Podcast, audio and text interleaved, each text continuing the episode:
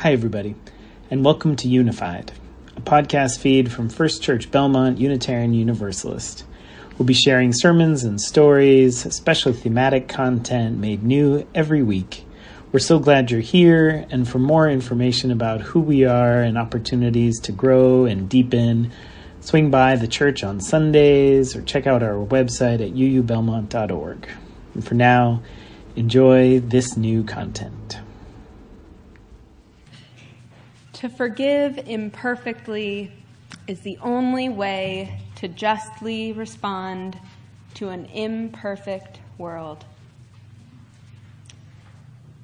Sometimes I wonder why I forgive so easily. Is it because I am, simply put, an incredibly generous, kind hearted, and selfless individual? Of course. But no, in truth, no. If I really think back on times of forgiveness, that forgiveness has come easily, it tends to be an issue that wasn't very emotionally involved.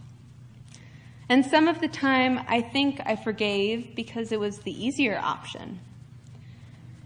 What am I supposed to do? Sit with this discomfort of not being in good relationship with someone? That would mean I'd have to name my own needs in the relationship and heaven forbid tell someone they needed to do more to do right by me.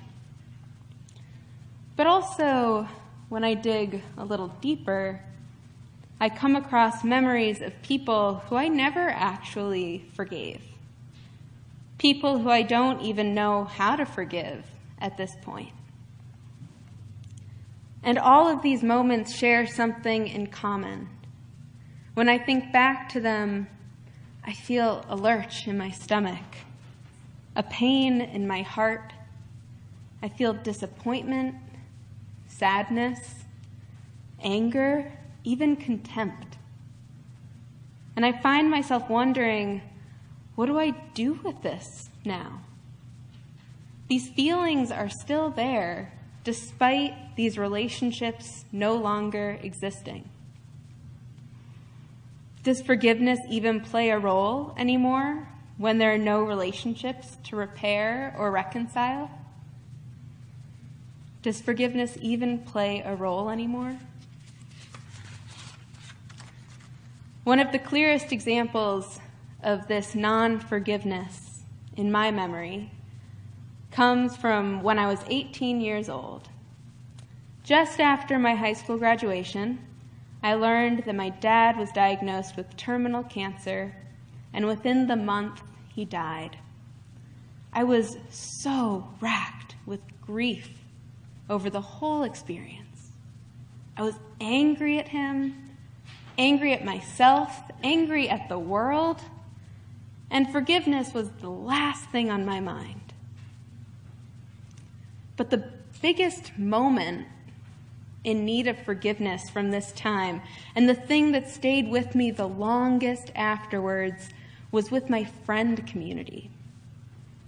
I was lucky to have many groups of friends growing up, and I'm grateful to so many of those friends for being by my side at that time. But there was this one group of friends that wasn't there for me. And oh my gosh, was I mad at them. I was filled with disappointment and sadness, anger, confusion. And for a long time, I was pretty content with staying mad. This was at the moment of my transition into college where I moved far away and I was primed to never see them again. Forgiveness genuinely didn't seem important, and part of me really wanted to hold on to the hurt. Then, almost exactly a year ago, when retelling this narrative yet again, something shifted. And as I spoke, I heard these words coming out of my mouth. Yeah, they didn't come to the memorial service, and I was so hurt by that. It took me a while, but I do forgive them now. What?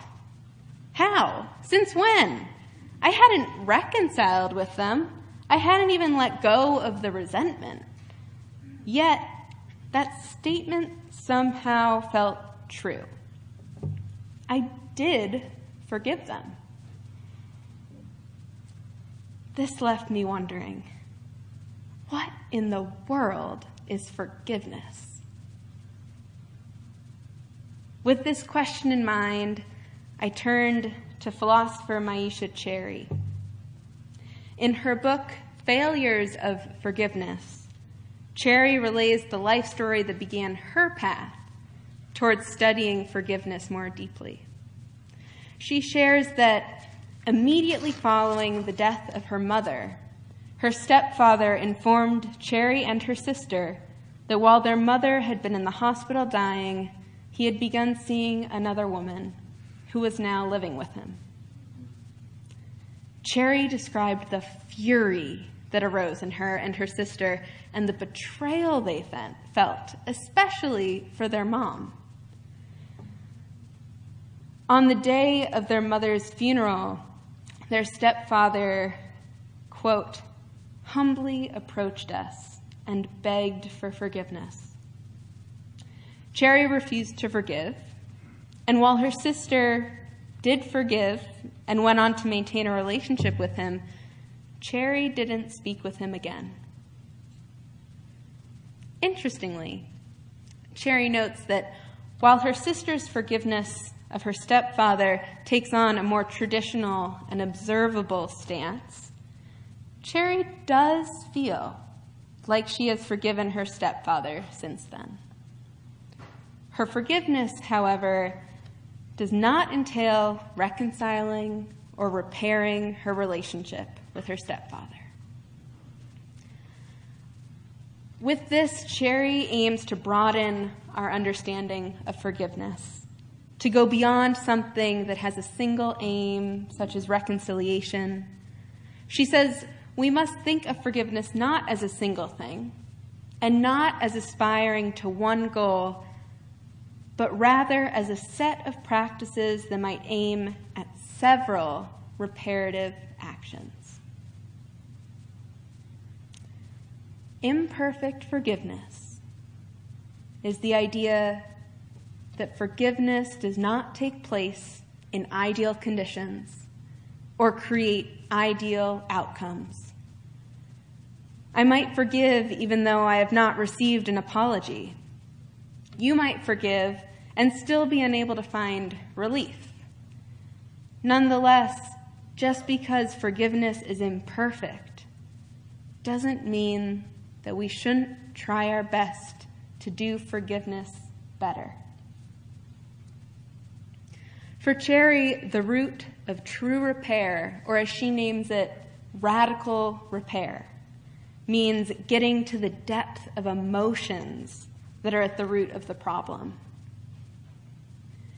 This resonated deeply with me as I recollected these lost friendships and the strong feelings of sadness and anger that still bubble up once in a while. What I have to acknowledge is the depth of emotion that is at the root of the problem, the things that still remain after forgiveness. In a podcast interview with Kate Norlock, Cherry and Norlock discussed the issue of these things that remain. And they used the language of moral remainders. Now, I had to look this up. Moral remainders acknowledge the lack of completely resolving an exceedingly difficult moral problem. A common example in the realm of moral philosophy is choosing to sacrifice one life for many. The, ro- the moral remainder there is regret. But Norlock wants us to take this further. She says that emotions themselves are also remainders. If you've wronged someone, including yourself, you can try to fix that wrong by discharging the obligation. For example, I borrowed your blender and I broke it. I buy a new blender for you, maybe even better than the blender you had before. And the problem is fixed with no remainders. Everyone's satisfied, walks away feeling like they did right and they were done right by. However, moral remainders in the emotional sense have to do with not only my inability to fix what I broke, but also those feelings of regret. I'm not going to be able to undo this. I'm not going to be able to get rid of all my feelings about being unable to undo this. And even if I can get rid of those feelings, I won't know that I won't feel them in the future because that's unpredictable. We are, to an extent, inevitably stuck with moral remainders. And if we're inevitably stuck with them, then forgiveness is more important than reconciliation or letting go. Forgiveness takes on the role of developing compassion for ourselves and our imperfections. Later on in the interview, Norlock says something that really connected the dots for me. She says, I think all of our social and political problems are just big sets of moral remainders. That's a problem. Because if I'm right, those problems don't ever really go away. It's just about management. Think all of our social and political problems are big sets of moral remainders. Cherry responds, it points to fragility and the aftermath of being fragile creatures who are acting and creating stuff. And the task, the moral task, is to not create perfect stuff, but live with the imperfect stuff we already made. To me, that's illuminating, but it's also liberating. Liberating because if we can use forgiveness to help us live with the imperfect stuff we already made, this speaks to how I came to forgive these lost friendships after my dad's death. What we made of that moment, which is a moment we made together, me and them. It wasn't just them. And it was utterly imperfect. And the role of forgiveness in those relationships wasn't about reconnecting or even repairing what was done. It was about understanding more fully the humanity of it all. But it also goes far beyond interpersonal forgiveness. It is liberating if we can use forgiveness to help us live with the imperfect stuff we already made. The imperfect stuff we've already made. As we explored in more depth last week, this building that has held this community, this window that basks our sanctuary with un- otherworldly beauty, these structures that have led this community to be as it is today are painfully imperfect. The wealth used to establish this church came from enslaved labor in Cuba. How do we forgive ourselves as a church? Well, it also goes beyond our church. Our UU faith was established by this same wealth. How do we forgive ourselves as a faith? And what about this nation? Does this nation deserve forgiveness? I return to the book that Chris introduced last week. The book is called On Repentance and Repair and it's written by Rabbi Danya Ruttenberg. She offers essential nuance to this discussion in her chapter on forgiveness. She reminds us to resist forgiving systemic injustice. The work has not been done for repentance and repair, and forgiveness can prevent change systemically. We cannot absolve the system This is how forgiveness is weaponized and used to reinscribe existing power structures. She offers a warning. What if forgiveness is actually a way of wielding bolt cutters and snapping the chains that link us?